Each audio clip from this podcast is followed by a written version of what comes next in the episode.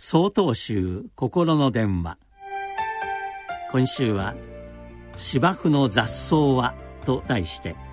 山口県海長寺木村遠州さんのお話です。もうすぐ本格的な夏ですが手入れの行き届いた芝生は青々として気持ちがいいものです。ところが憧れの芝生をイメージして庭作りをしてもすぐに草だらけになってしまい理想とかけ離れた芝生を目の前にしてがっかりする方もいらっしゃることでしょう。私もそのうちの一人です。芝生の雑草で厄介なのはススキに似たチガヤです。根っこが横へ広がりながらお互いにつながっているので手作業では簡単に抜けません。刈り取っても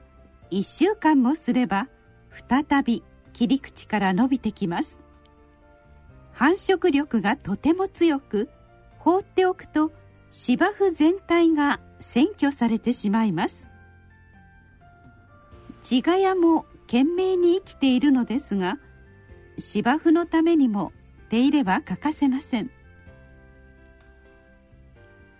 草むしりをしていると私の心にもいろんな雑草が生えてくるなぁと思うことがあります。寒い冬の間は生えませんが暖かくなるとどんどん草が生えてくるように私の心も油断すると横島な思いがすぐに芽を出します。その度にこれはいけない。反省しながら小さなうちに摘み取ってしまいます。それを怠ると心の中は草だらけになって荒れていきます。雑草をまとめて退治するためには最後の手段除草剤ですがこれでは芝生も根絶やしになってしまい元も子もありません。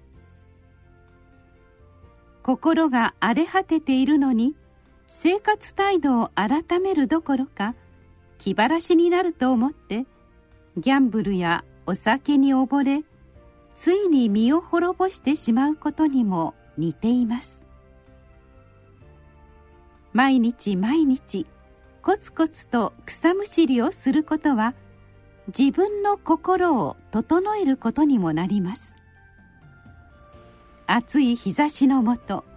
やぶかに悩まされながらの草むしりは骨の折れる作業ですがこの夏こそ諦めないぞと意気込んでいます。